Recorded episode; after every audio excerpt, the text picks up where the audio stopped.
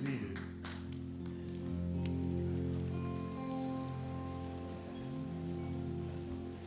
Here is love, vast as the ocean, loving kindness as a flood, as the prince of life, our ransom shed for us, his precious blood. And who his love will not remember, who will cease to sing his praise. He will never be forgotten. Throughout eternity,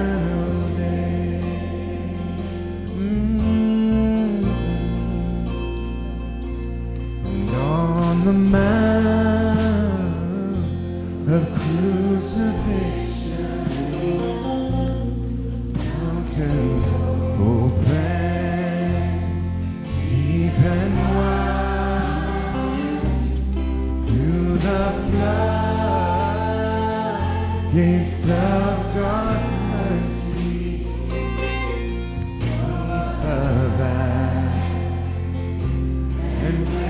gracious time, grace and love like mighty rivers poured in sands from above. Oh, heaven's peace and perfect justice, kiss the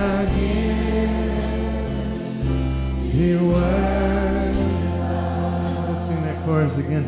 In grace and love like mighty river born in success from above. Oh, mercy and perfect justice, it's the gift you were.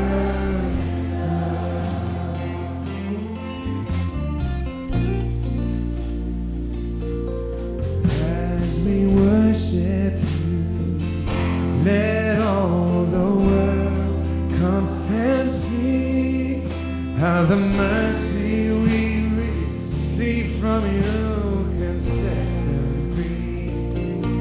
And as we worship, let all this joy that fills our hearts bring the hunger and our hope to those who stray so far. As we bow in adoration, stand in reverence, show your majesty and glory, your anointing, let it fall.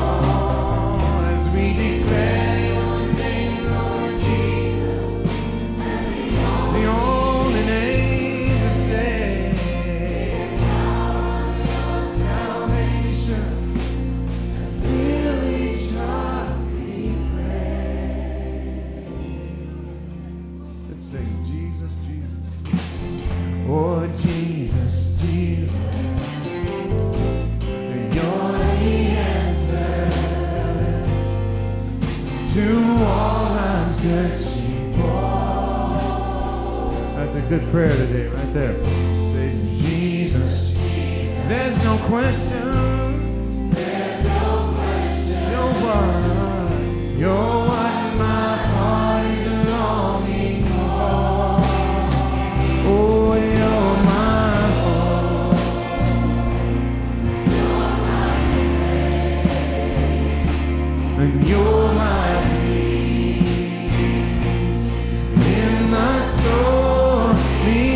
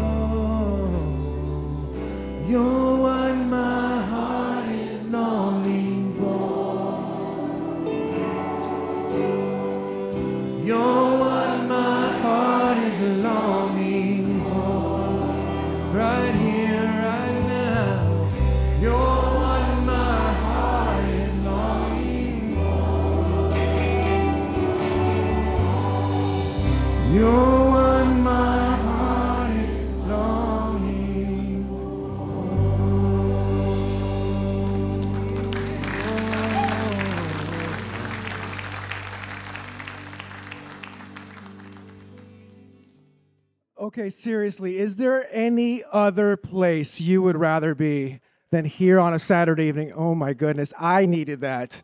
Wow, my soul is rejoicing, and it's just a pleasure to worship alongside of you, Christian Assembly. Thank you so much for being who you are and for worshiping the Lord with all that you have and for leaning in. We just love being here with you. My name is Marvin, one of the pastors on staff here. And I'm still a little shaken up by that worship time, but it's just been really powerful to worship alongside of you this evening. If you are new, if you are visiting, thank you for joining us. Welcome. I hope you've enjoyed that worship time as well. Just want to say thank you for being with us. In fact, we would love to get to know you. And there's a little connection card that's in the seat right in front of you. You can grab that connection card, fill that out. Let us know that you're here by dropping in the offering bag. We want to follow up with you. We want to connect with you. We want to tell you about our church. We want to pray for you. All of those things. You can also take that connection card. You can take it back in the lobby. There's a new people's table back there. We have a free gift for you tonight as a way of saying thank you for being with us. And if you are joining us online, I want to say welcome to you as well. Thank you so much for being with us before I knock over the podium here. Well, on your way in, you've got an RSVP card for Easter. Would you grab that? Hopefully you didn't sit on it, but grab that so you can track with me as I tell you great things that are happening on Easter weekend here at Christian Assembly. Can you believe it's coming? It's right around the corner. Easter is almost here, and we're excited to celebrate the resurrection of Jesus alongside of you. It's going to be a great weekend. Some instruction for you. We're going to be having services on Saturday, March 30th. And those service times are going to be 4 p.m. right here in this South Sanctuary. I talk to people all the time, and they still ask me, where's the South, where's the North? Currently, you are sitting in the South Sanctuary. So 4 p.m. right here in the South Sanctuary, only at 4 p.m. 6:30 p.m., we're going to be having services here in the South and on the North Sanctuary, which is directly across the street inside the building there in the North Sanctuary. So 6:30 p.m., both South and North. On Sunday, March 31st, which is Easter Sunday, service times are going to be 9 a.m. here in the South Sanctuary and in the North Tent. See, I'm introducing a new venue for you. The North Tent is a fantastic venue. I've been there the last few Easters. It's in the parking lot behind the North Sanctuary. If you never checked out the North Tent, I encourage you, check out the North Tent this year. So that's at 9 a.m. And then at 11:30, we're going to be having services in all three venues, South Sanctuary, North Sanctuary, and North Tent. Again, the North Tent is a great opportunity for you to experience worship in a kind of an outdoor environment on Easter Sunday. It's really, really cool. So here's what we're asking of you, and we're asking, praying that you consider joining us to be able to host well on Easter weekend. You know when you have someone over your house and you want to host them well, you put out a spread, it's kind of a banquet, you gave them the seat of honor. That's what we want to do to those people that are going to be coming on Easter weekend. We want them to feel special and welcome. And so the way you can help us to host Easter well here at Christian Assembly is this. If you have kids, we're asking that you choose one of the service times here on the south side of the street, as all of our kids' church programming is going to be happening here on the south side of the street. If you don't have kids, or if your kids are beyond kids' church age, so middle school, high school kids, or a little bit older, we're asking that you would consider joining us on the north side of the street, either in the North Sanctuary or in that fabulous North Tent that I keep telling you about. It really is that great. Really, really, we know that our first-time visitors are most likely going to come here on the south side and most likely probably going to come on Sunday. And so we're asking that you choose one of the service times on the north side of the street, and possibly, if you can, build it into your schedule, come on Saturday evening. So if you've not yet filled out that Easter RSVP card that's in your hand right now, I'm going to invite you to take a look at it and consider what service time you might be joining us on Easter weekend. Again, we want to host those that will be coming, including you, including your family, including your friends, and all those that you're inviting well. And so that card helps us to do that. Also on that card there, you're going to see a space for you to volunteer with us to be part of our kids' church team as well as our welcome team. And so we need all the help we can get to help host well on Easter weekend. So would you grab that card right now and fill that out as I talk? I'm going to talk a little slower, so you're grabbing a pen right now, you're filling it out, maybe you're talking to the person that you came with. Hey, what service time should we come? That North Tent sounds pretty cool. Yeah, let's do that. Okay, let's fill that out. Put our information on there. You see, that's subtle hints, subtle suggestions that I'm throwing your way. But really, really, really, we're going to have an amazing weekend. Easter's going to be fantastic. And all of our venues are going to have live teaching, live worship. So really, wherever you end up celebrating Easter with us, you're going to experience the wonder that is the resurrected Jesus. And so we cannot wait to celebrate Easter with you. So you can drop that RSVP card in the offering bag as it comes around in a little bit if you fill that out. A couple other things. We are hosting a time called Conversations About Jesus. That's going to be happening Thursday nights at 7 p.m. at Lucky Baldwin's in Pasadena, and it really is just that, a space to have conversations about Jesus. There's going to be discussions about his relevance today and how Jesus impacts our lives. So please bring someone that may have questions about who Jesus is or any question related to faith. We want to have those conversations with you. Again, Thursday nights in the month of March at Lucky Baldwin's in Pasadena. RCA Singles Group is for those that are 35 and older, and they're going to be meeting on Thursday, February 29th at 6:30 p.m. It's a chance for those of you that might be in that demographic to come and connect with others in a relaxed setting and hear an encouraging word from the Lord. And so please make it a point to come out Thursday, February 29th. Well, we're going to transition into our time of worship by giving of Lord of our tithes and offerings. And as we do, we just want to read from Scripture with us. Colossians 3:17 says, "And whatever you do, in word or deed, do it all in the name of the Lord Jesus, giving thanks to God the Father through him." And so this is another way that we continue in our time of worship. If you are new or visiting, feel no obligation to our CA family. Just want to say thank you for your amazing and ongoing generosity. And before I call our ushers forward, would you pray with me? Lord, we thank you. We thank you for who you are. Even as we've worshiped you by singing these powerful songs, Lord, we also get to worship you in a real practical way by offering of our tithes and offerings, Lord. We just pray that you would bless us and meet us in our place of worship, as you already have. We can sense your presence even now with us, Lord. So thank you for that. We pray for Easter weekend as it's fast approaching. We just pray that all those that would come would feel blessed, Lord, and encouraged by hearing the power and hope that comes in your resurrection, Jesus. And so we thank you for all that you do. It's in Jesus' name that we pray. Amen. Ushers, you may come, and as you do, I'm going to introduce Matt. Well, great to be with my church family. I want to welcome you. My name's Matt, and to anyone joining us online, as well as to my church family across the street, welcome to you as well. There's a proverb in the Bible that says, "Good news, even from far away, is like cold water to the thirsty."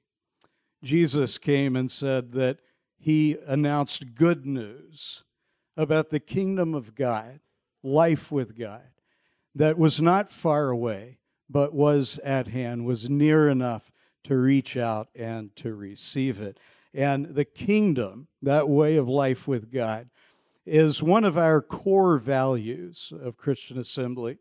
And we seek to make known that message of God's love and life that is made available to each one of us. We seek to make it known locally and internationally, and once a month we set aside time for a kingdom update, and in just a moment, a chance to give together an additional offering to support these kingdom efforts that Christian Assembly is involved in.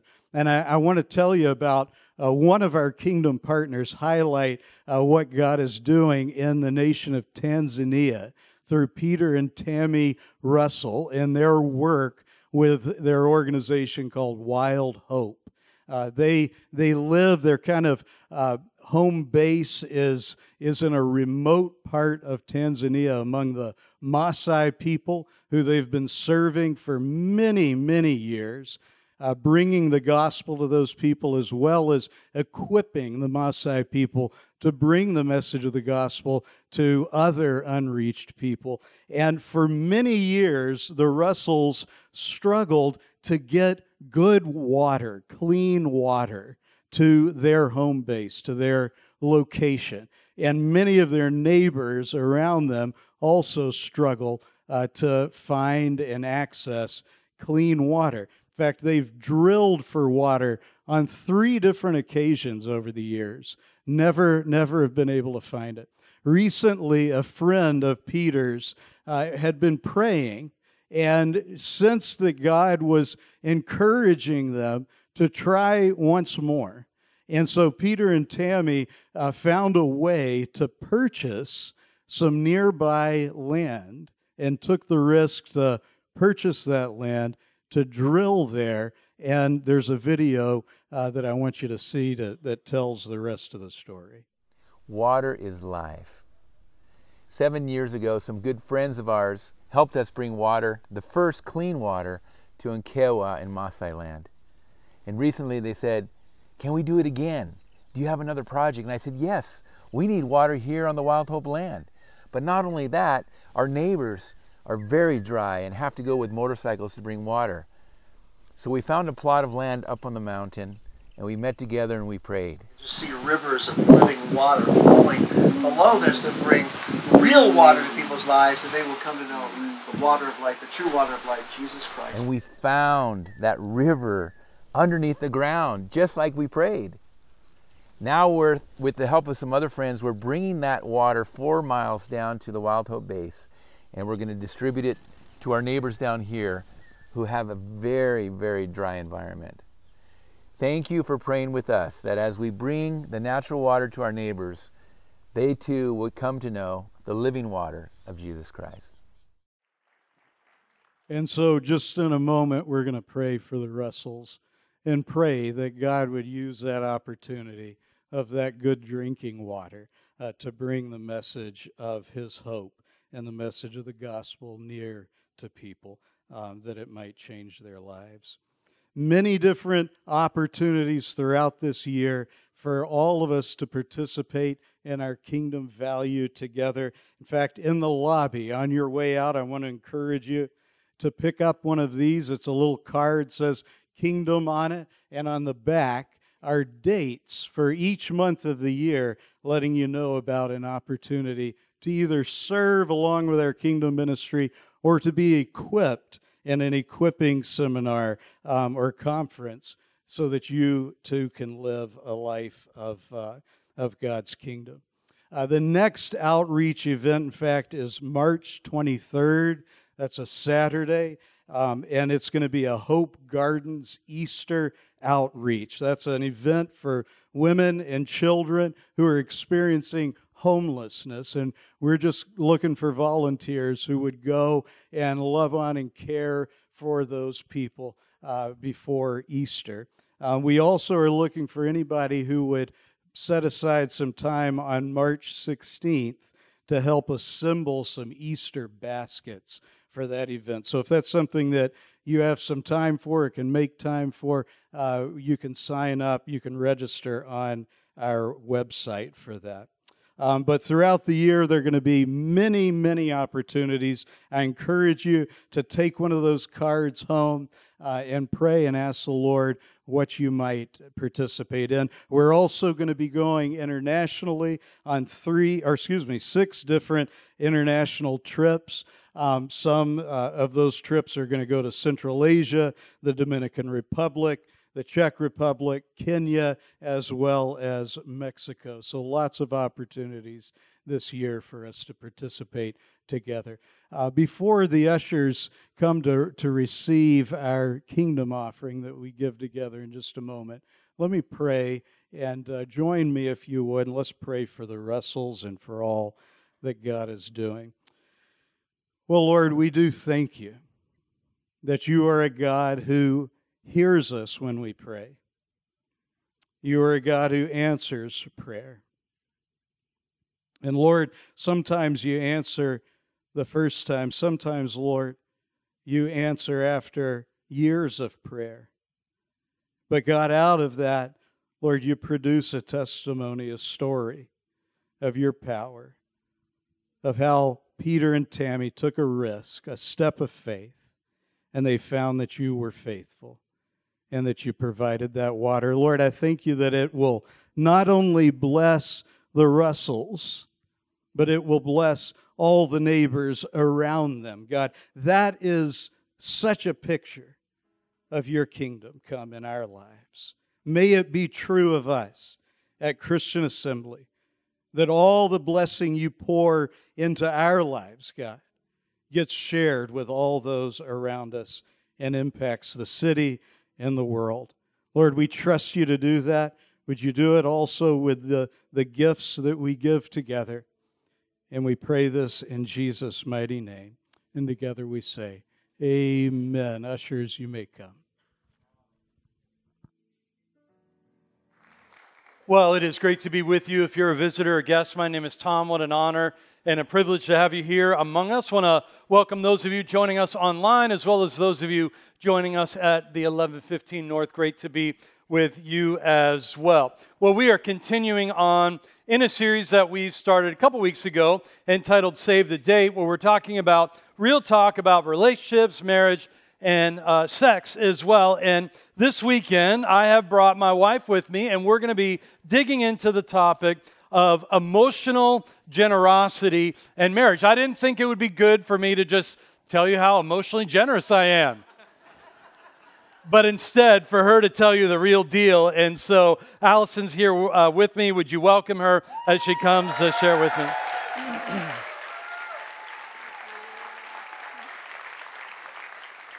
can go ahead and grab this. Well, Allison and I are very, very different people. In fact, when we did our premarital counseling with a pastor that we knew, he had us take a psychological profile as part of this. I know you'll remember this, babe. And so he got the results back. He had to take it, and he comes in. He had a frown on his face. And I said, well, why do you have a frown on your face? And he said, well, you two are the exact opposites on the psychological profile. So here's the situation. Either you're going to find a way to make that work, or you're going to be divorced in 10 years. I was like, gee, thanks, Pastor. That was helpful, you know. There's a marriage researcher. His name is John Gottman. He observed 650 couples over 14 years. And he observed some common characteristics and what he called miserable marriages. And these common characteristics are all the things we would know of. Criticism, defensiveness, stonewalling, when you emotionally withdraw, convinced that nothing you ever do will make a difference. Whenever people started to have contempt, where they had a harsh tone or rolling their eyes. And if you look at all those behaviors, here's what they have in common. They lack grace and generosity. And at his core, God is grace and generosity. John chapter 3, verse 16, Jesus is speaking, said, "For God so loved the world that he gave his one and only Son, that whoever believes in him would not perish, but have eternal life." Now, normally, when people think of the topic of generosity, they think of money. But generosity is much more than just about money. So today, Allison and I are going to co-teach together. We've never done this before. We'll see how it goes. I'm expecting it's going to be great. And we're going to talk about emotional generosity and marriage. And what does that even mean? And what does it even look like? Now, I want to say this up front. We are not positioning ourselves or setting ourselves up as, hey, look at us, because we've got it perfectly figured out. What we're saying is, look at Jesus, and look at how he treats his bride, the church, and then try to take those same characteristics and incorporate them in your own relationships. Now, for those of you who are single, maybe you're divorced, widowed, whatever your relational status might be, everything we're going to talk about is applicable to any other relationship as well. And you'll see that as we go through our time together this weekend. So we're going to consider emotional generosity, particularly how it applies to marriage, but other relationships as well. Let's consider that, but before we do, let's pray. So God, we thank you for your goodness and your generosity. And we ask now that you would speak to us from your word. Help us see how generous you are to us and how that can be living water that flows into every relationship, including our romantic ones, we pray. In Jesus' name, amen. On your way in, hopefully you got a bulletin. If you did, you can flip it to this little center section. You'll see the teaching notes that are there that you can fill out as we go throughout our time together this weekend. If you are a Christian, if you would say, hey, I'm a Christian, I'm a follower of Jesus Christ, emotional generosity is not something that you create. It's something that you receive from God, and then you allow that to overflow from your life in a response from the gospel of Jesus Christ. In fact, in 1 John chapter 4, verse 19, we're told this, we love because he first loved us. So we're emotionally generous because God has been so generous to us. And as you might guess, as we grow in emotional generosity, good things happen in our relationships. In fact, the University of Virginia did a study, and they found that the couples who rated themselves happiest in their marriage had this common trait that they were generous towards one another.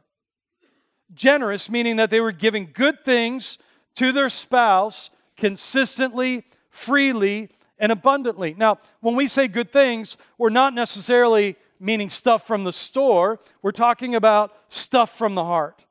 So Allison and I are going to give you 5 simple ways to be emotionally generous. And in fact, this really is coming out of a conversation we had. We did a day trip. She got me for Christmas. We were driving back from the day trip, and we were talking about being emotionally generous in marriage. And I was saying, hey, I'm going to be teaching on that. And we started just talking about how God wants to be that in our life and how we can be that to one another. And I said at one point, man, I wish this was recorded and that the whole church could have just heard this. And so really, we just want to invite you kind of into our car ride, you know, as you hear us kind of recap our conversation of what we believe God is inviting us to, and every other couple who says, hey, I want to be a follower of Jesus, and I want that to impact every area, including my marriage. All five of these simple things begin with the letter A. And so, Allison, why don't you come and share the first one? Hi, CA. What an honor to share with you. The first way to show emotional generosity in marriage is acceptance. Because Christ has accepted us, we can accept one another. In Romans 15:5-7, it says, "May the God who gives endurance and encouragement give you the same attitude of mind toward each other that Christ Jesus had, so that with one mind and one voice you may glorify the God and Father of our Lord Jesus Christ. Accept one another then, just as Christ accepted you, in order to bring praise to God." The love and acceptance that I've experienced from Tom over the years has been a source of healing in my life. First and foremost, Jesus Christ has loved and accepted me. But part of the way I have experienced his healing and redemption in my life has been in my marriage to Tom. We love and accept our spouse by knowing their full story, having compassion for them in their hurts and in their wounds, and allowing ourselves to be used by God to write the redemptive story that God is authoring in each of our lives. Part of my story involves abandonment by my biological dad as a child, abandonment that was never explained to me, so of course I assumed it was all about me. My adoptive father has been a huge source of healing in my life, but God has continued that healing through Tom. Before I knew Tom, when someone I was dating would tell me they loved me, I didn't believe it. I thought they loved some idealized version, made-up version of me. I would say to myself, but you don't really know me. This was because I believed the lie that I was worthy of rejection, not love. I couldn't imagine that someone would really know me and love me. In case you haven't noticed, Tom Hughes is a pretty persuasive guy.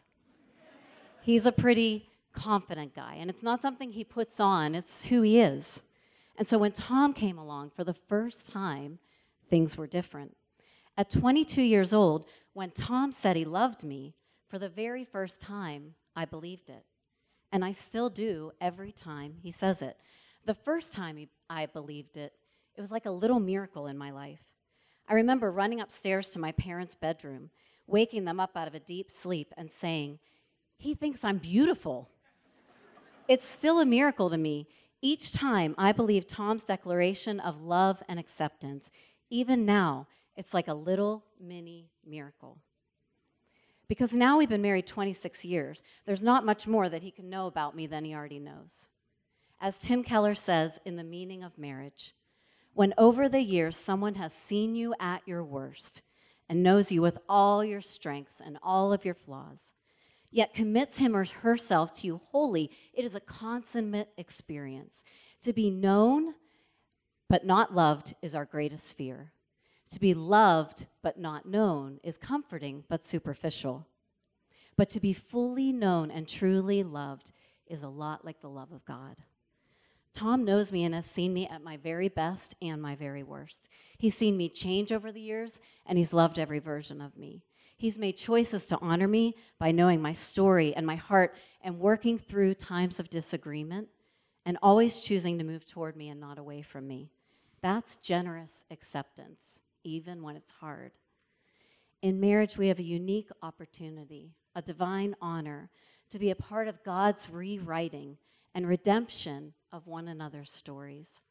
Marriage has the power to heal and fortify and redeem and restore as we accept one another again and again and never leave or forsake. And as it says in Romans 15:7, that kind of love brings praise to God. Tom? The second thing I would say, that we would say, is that it's not only about acceptance, it's also about appreciation. Your spouse, if you are married, is a gift from God. The scripture teaches us that. In fact, Genesis tells us that we're all created in the image of God, male and female. He created us. And so when we appreciate one another, we're honoring the image of God and the other person. I want to encourage you, if you're married, to renew your commitment to never take God's gift for granted. Proverbs 31:10 says, "An excellent wife who can find, she is far more precious than jewels." The Hebrew word there, translated excellent, it means someone of strength, of capability, of valor, or of dignity. And the Bible is clear that the Lord creates these types of people, an excellent woman or an excellent man, because it comes from His character being formed in them as they come to know Him and as they grow deep roots in Him and as they spend time with Him. As Proverbs 19:14 says, it says, "House and wealth are inherited from fathers, but a prudent wife is from the Lord." Or Proverbs 18:22, "He who finds a wife finds a good thing and obtains favor from the Lord." Why? Because according to Proverbs 31:12, "She does him good and not harm all the days of her life." Now, there are many things that I appreciate about Allison. I think God gave her so many strengths, because He knew He was going to bring us together, and she had to compensate for so many of my weaknesses. Simply put, Allison makes me want to be a better follower of Jesus. For example, when I go to the grocery store, I go to the grocery store to get food. That's what I do. When Allison goes to the grocery store, she goes to the grocery store to help people experience the love of God. I'm not making this up. I'm not blowing it out of proportion. Literally, at our local grocery store, the workers brag to one another and even to other customers about how kind she is when she interacts with them. Let me ask you for a moment. If you're married and you think about your spouse, if you're single, you could think about others, maybe a friend you have or even somebody you're dating. What do you appreciate about them? And then let me ask you, have you told them lately? You know, what I find sometimes in myself is that I will appreciate many things about Allison, but I'll think them, and I don't always take the time in the hectic, busy schedule to just say, "Hey, I want you to know that I really appreciate this characteristic about you. I really appreciate something you did, or I really appreciate the way that you handled something." I appreciate Allison's fierce courage, her deep compassion, her constant prayer life, so much that I appreciate her. But I don't want to just think those things. I don't even want to just feel those things. I must tell her. So what does it look like practically for me to be emotionally generous in my appreciation of Allison? Well, here are a few things that it looks like. Every single morning when I spend time with the Lord, I thank God for Allison in my prayers. And I pray for her daily, not every other day, not every fourth day. I pray for her every single day. And it recenters me every day that she's a gift from God to me. I also try to tell her every single day that I love her. I try to tell her every single day that I'm proud of her and that I believe in her and that I'm grateful for her. I try to tell her those four things every single day. We've been married about 26 and a half years. 26 and a half years of me saying, "I love you, I'm grateful for you, I'm proud of you, and I believe in you." Just think about what that does in someone's life to hear that so consistently, to hear that message coming through so often to a person. My other goal is to always speak well about her. Not only well to her, of course, that's a given to speak well to her, but also to speak well about her when I'm with others. Now, it's easy for me to do because I think Allison is so amazing, but I want to encourage you, when you're speaking about your spouse, speak well about them when you're talking to other people. Sometimes I'll speak well about Allison with Allison present, and I know that makes her embarrassed, and she's like, "Please don't do that," and gets kind of blushed or whatever, but it's like, no, I want people to know that you are highly valued. As God's word says, you're more precious than jewels. You're a gift from God, and I never want to take God's gift for granted. I want to encourage you to do the same. Whoever it is that maybe you're married to and you're in a relationship, maybe that's something you do all the time. Maybe it's something that you don't do. And I'll tell you, it might be awkward the first few times you do it. But I want to encourage you, it will pay massive dividends in the person's life, and more importantly, it'll honor God as you seek to honor God in every area of your life, including, obviously, your romantic relational life as well. Allison's going to come and share the third way that we talked about emotional generosity in marriage. So the third way to be emotionally generous in a marriage is attention. We are emotionally generous when we love by seeing, attending, and listening. In Matthew 9, 20 to 22, it says, "Just then a woman who had been subject to bleeding for 12 years came up behind him and touched the edge of his cloak. She said to herself, 'If I only touch his cloak, I will be healed.' Jesus turned and saw her. 'Take heart, daughter,' he said. 'Your faith has healed you,' and the woman was healed at that moment." This woman was constantly overlooked. To be subject to bleeding in her time meant she was untouchable, unnoticed, avoided, unseen. To be seen, encouraged, and healed by Jesus in that moment was everything. She went from nothing to everything simply because he paid attention to her. We can do the same for our spouse. In marriage, we have the chance to be seen by one another and to be noticed. We have the chance to be valued, listened to, understood. In Psalm 139:13, it says, "For you created my inmost being. You knit me together in my mother's womb." Each of us has an innate desire to be known and loved for who we are. We experience that fully and completely in the perfect love of Jesus Christ, in our Father, our Creator, God the Father, in the Holy Spirit, our companion, and our friend. But God has more for us through relationship with one another. In the garden, the Lord said, "It's not good for man to be alone. I will make a helper suitable for him." When we pay attention to one another, we are helped by one another. We are fulfilling our God-given call to see, know, love, and attend to our spouse. I can serve Tom, wash clothes, make meals, help care for the kids, and contribute financially through my work. But if I don't pay attention to him, I'm missing a chance to fulfill a vital part of my call in my marriage. Early on in our relationship, Tom and I took the 5 Love Languages quiz, which basically tells you how your spouse gives and receives love. And Tom scored off the charts in time spent together. I know there's nothing more valuable to him than being together. But I have to confess, it's really hard for me to sit still, especially when there's a lot to be done. I show love through acts of service, but though Tom appreciates these things, it's not the best way that I can love him. When we come home, Tom wants me to be still and undistracted and just take a tiny bit of my day to sit with him. And when I give him my attention, in spite of all the distractions that are pressing in on me, I'm being emotionally generous and loving him well. It seems like a really simple thing to do, but it's really hard. When like the crowd's pressing in on Jesus, there's things to be done. Kids to parent, bills to pay, checkbooks to balance, dogs to walk, soccer games to attend, and home to keep up.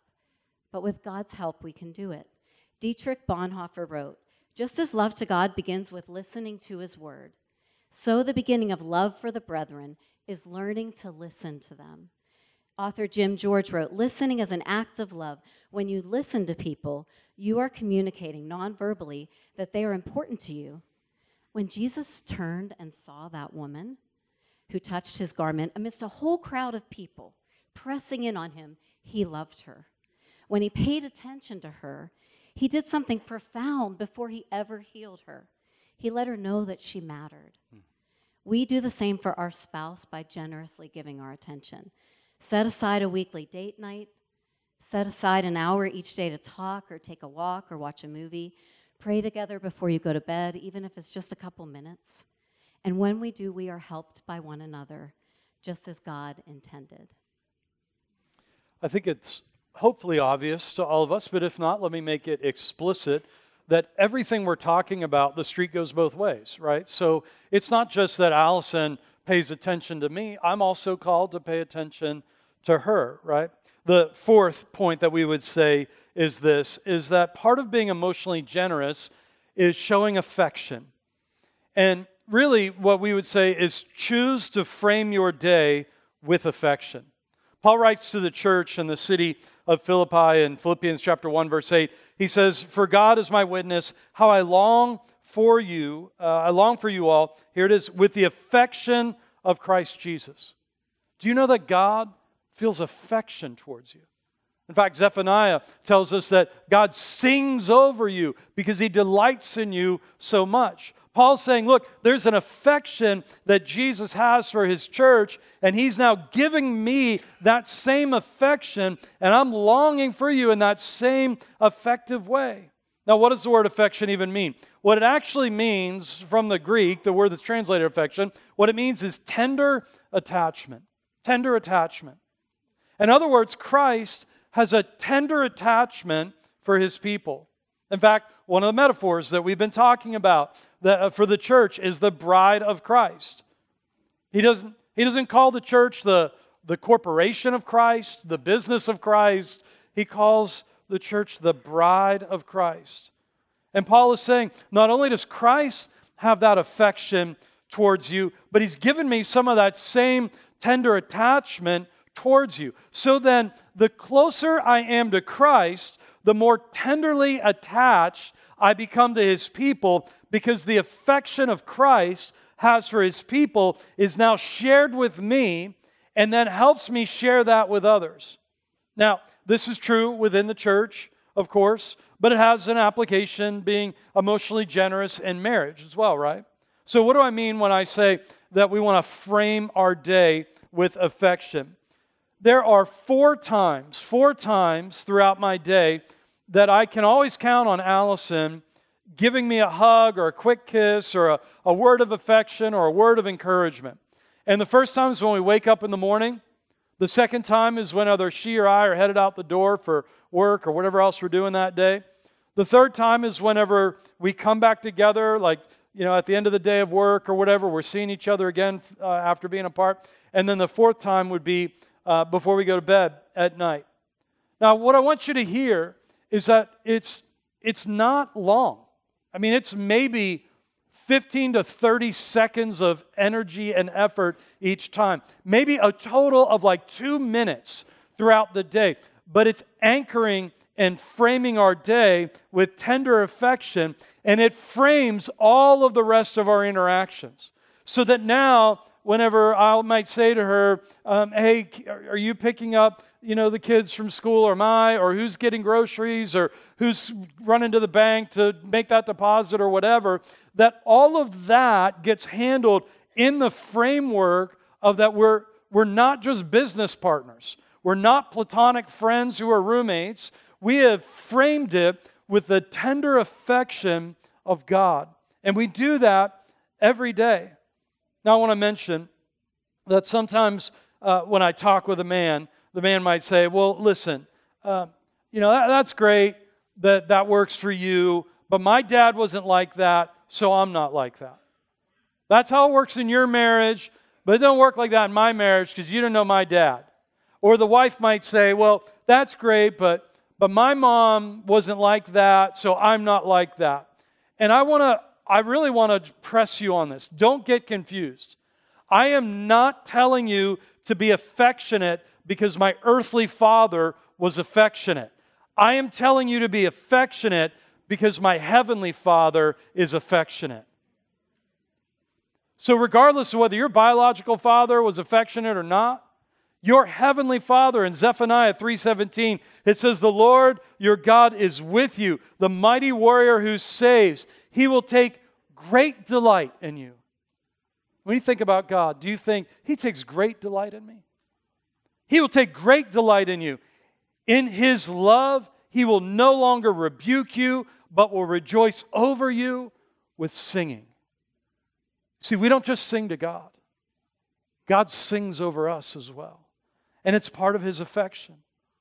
Allison's going to come and share the fifth and final way that you're able to show emotional generosity in a relationship. So the fifth way to show emotional generosity is action. We love by doing the things we say we'll do, and even those that we don't. In Matthew 21:28 to 31, Jesus tells a parable about two sons that goes like this. What do you think? There was a man who had two sons. He went to the first and said, Son, go and work today in the vineyard. I will not, he answered. But later he changed his mind and went. Then the father went to the other son and said the same thing. He answered, I will, sir, but he did not go. Which of the two did what his father wanted? The first, they answered. Sometimes action in marriage looks a lot like the first son. We do the things we may not want to do. Our heart may not want to do it. Our flesh may go against it, but we're faithful to act anyway. James 2:26 says, For the body without the as the body without the spirit is dead, so faith without deeds is dead also. Our deeds matter. Years ago, Tom and I were in a tough spot in our marriage. As hard as we tried, we weren't able to connect. I'm a words person. I think he is too. But our words were getting us nowhere. So I was in Walmart one day, and I came across this book called The Love Dare. If you remember the game of Truth or Dare from when you were a kid, this book is truth from God's word combined with daring you to take action because of your love for your spouse. I picked it up, and I brought it home, and I suggested we try it. And Tom agreed. We decided to read on our own and do the dares as they came. This book required action. It required serving one another. It required doing what that first son did, going against what our will or our flesh might want to do, and choosing to obey the heart of God. In John 13, when Jesus finished washing the disciples' feet, he said, Now that I, your Lord and teacher, have washed your feet, you also should wash one another's feet. I have set you an example that you should do as I have done for you. When we think about action, we often think, well, I'll say I'll do it, and then I'll do it. But sometimes our will might not want to do the very thing that we need to do. We do the act of service first, and the action itself changes our hearts toward one another. Some of the dares in this book are things like, do something out of the ordinary today for your spouse, something that proves your love is based on a choice and nothing else. This type of dare forces you to think of that other person. What would matter to them? What would honor them? What would bring them joy and delight? I cleaned out the garage as one of my dares for Tom. And as I swept up the dust and I organized and I straightened things up, I felt my heart change just a little bit. I started to get excited about how he was going to feel about what I had done. First came the action, and then my heart followed bit by bit. My action took my mind off my own feelings, my own preferences. It forced me to think about Tom and his feelings and his preferences and what would bring delight to his heart. A couple of years ago, apart from any love dare, Tom decided he's going to make our bed every day. So for 2 or 3 years, he makes our bed every single day. It's small action, but it honors me. Often he parks his car on the driveway so that I can bring groceries in or easily get the kids loaded up for school, and that honors me. He fills up the Keurig with water every single day. And I don't know if he knows that I notice, but it matters to me. I can get off to school easier to teach first graders because I don't have to fill up the coffee maker. Tom tells me, like he mentioned, but I want to say it. He said it every single day. I love you. I'm grateful for you. I'm proud of you. These words are a choice, an action of moving toward me and toward us and our commitment to one another before God. Actions matter. They matter to God and they matter to our spouse. Whether big or small, we love through our actions, even when we don't feel like it. It's our actions themselves that have the power to change our feelings. So what act of service, big or small, can you do for your spouse today, even when you don't feel like it? It can be hard, but we can do it, and I dare you to try.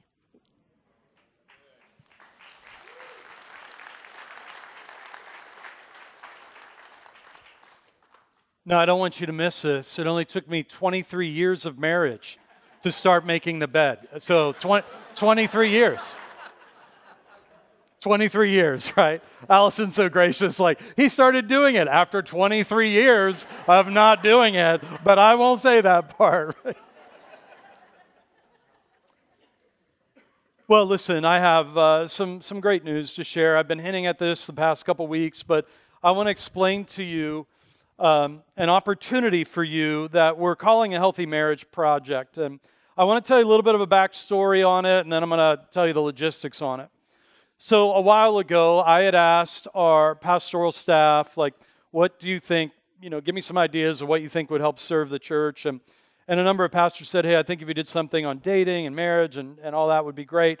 And so I was praying that through. I was working through it. I was praying for you all, praying for the church. And as I was doing that, I just had a sense of like, I know this series will be helpful.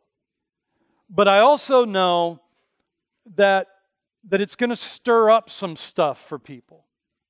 And I didn't want to just leave it flat. I didn't want it to just be like, well, I stirred all this up. Now, good luck. Hope you can figure it out. And we're moving on to the next series. And I thought about the impact that wise Christian marriage counselors have made in my own life and Allison's life as we've had times, as I've shared, where we've gone to counseling together to strengthen our marriage. You know, not every time have we gone has it been like, oh my gosh, where things are not going well. Sometimes it's like, hey, we need a tune-up. We need to kind of, we're in a new season of life. We didn't have kids, now we have kids. That changes the rhythm a little bit and changes kind of how we're thinking about life. And so sometimes it was just simply like, hey, let's do this to invest in our marriage.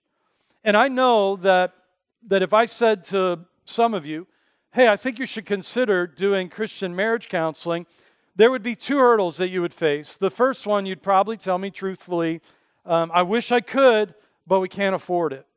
Because Christian marriage counseling, any type of counseling that's not covered by insurance, it's expensive.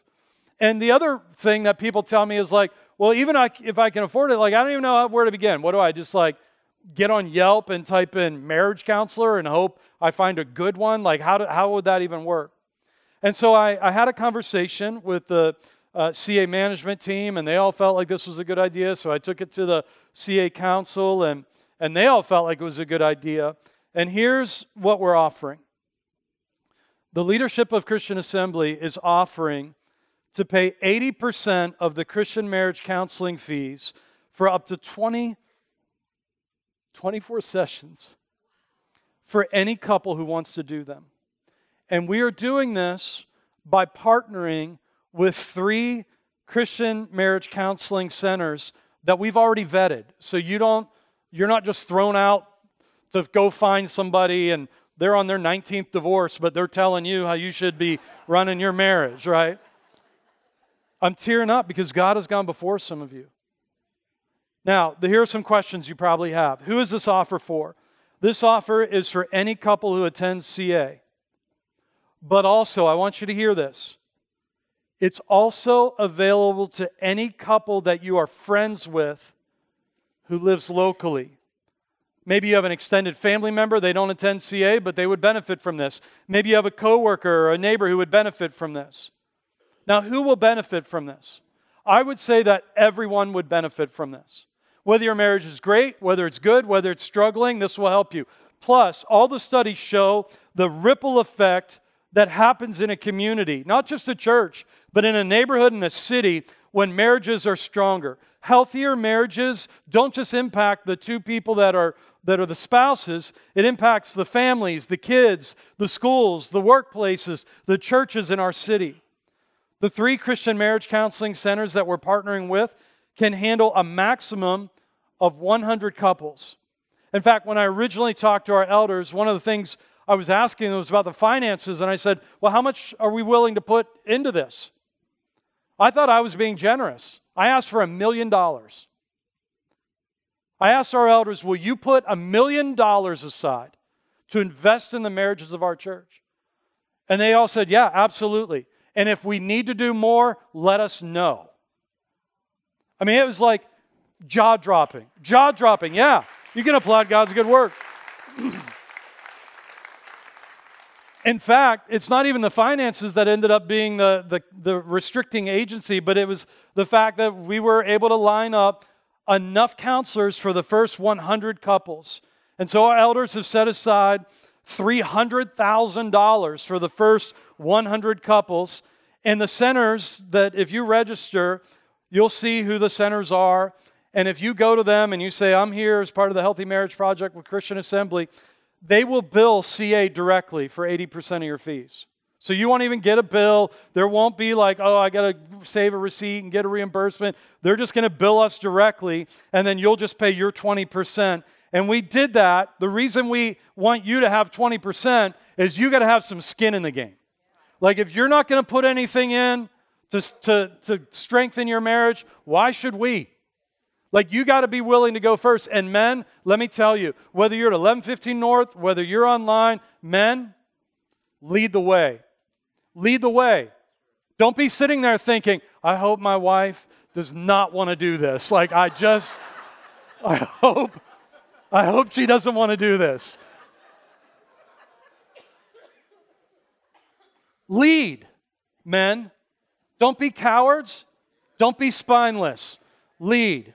Lead and step forward and say, you know, I think this might be good for us. Our marriage is in a good place, but we might learn a few things that could strengthen us, that could help us. Or our marriage was great, and then all our kids went away, and we realized like we're empty nesters, and we don't know how to relate to each other. There are pivot points in a marriage where you have to relearn how to communicate in new seasons that happen. Maybe you're in one of those pivot points. But men, I want to call you to lead the way and put your 20% in, because you got to have skin in the game. Now, do you have to do 24 sessions? The answer to that is no. You don't have to do anything.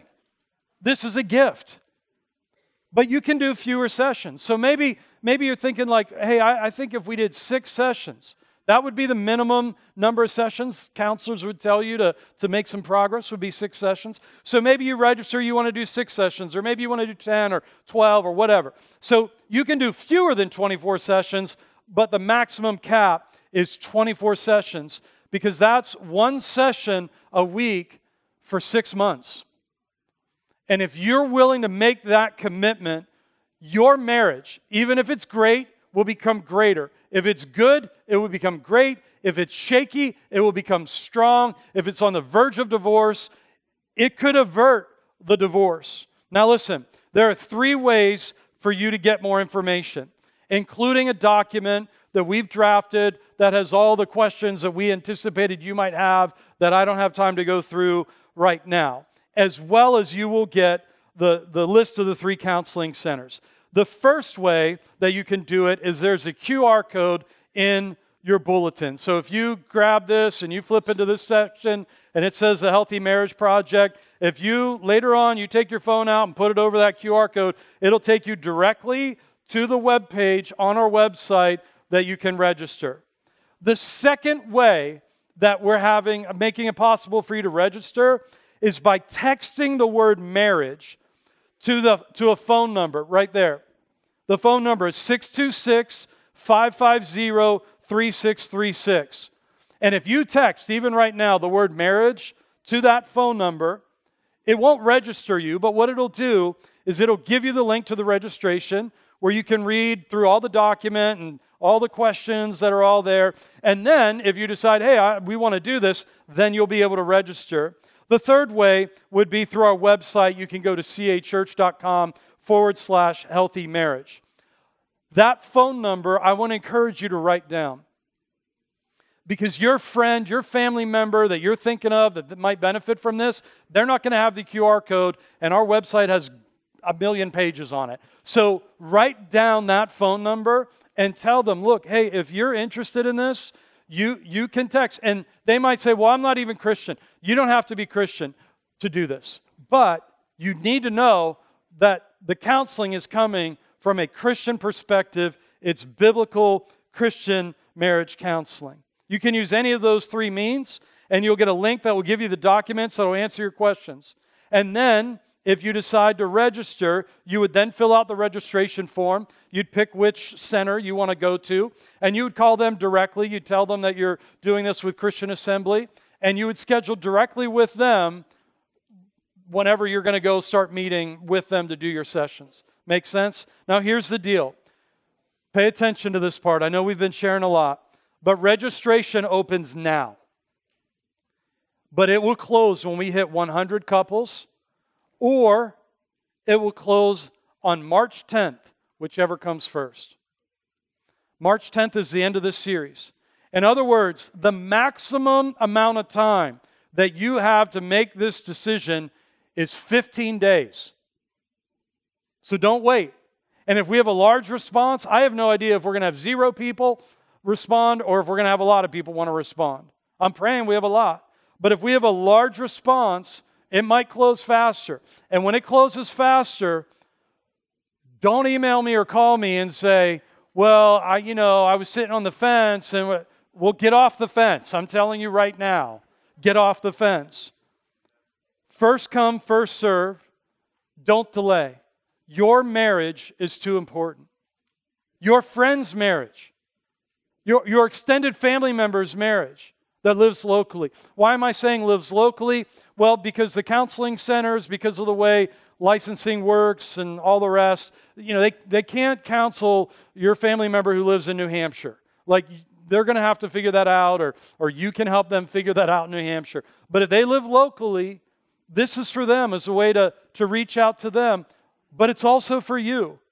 Your marriage is too important. Your friend or family member, extended family member, cousin, aunt, uncle, brother, sister, coworker, their marriage is too important for you to not tell them about this offer. This is the first time we've ever done this in the history of our church. I don't know if we'll ever do it again. So that means you need to strike while the iron's hot. And men, lead the way. Let's pray. So God, we thank you for, I'm even moved to tears, God, thinking about your generosity to us. And we pray, God, that you would help us to connect with you and be emotionally generous to one another out of an abundant overflow of how you've worked in our life. And so, Lord, now I ask that you would just stir hearts and minds to say, hey, I want to be part of this. I want to have a stronger marriage. I want to take a great marriage and make it greater, a good marriage and make it great, a struggling one and make it strong. I want to take one that's on a verge of divorce, and I want God to write a different story. And it's going to take some energy and time and some prayer and humility. But with God, all things are possible. That's what Jesus says. And so, God, I pray for all the relationships in our church and all the relationships that we're connected to, that you would breathe fresh health and fresh goodness out of the abundance of your generosity. In Jesus' name, amen. Jacob, would you lead us?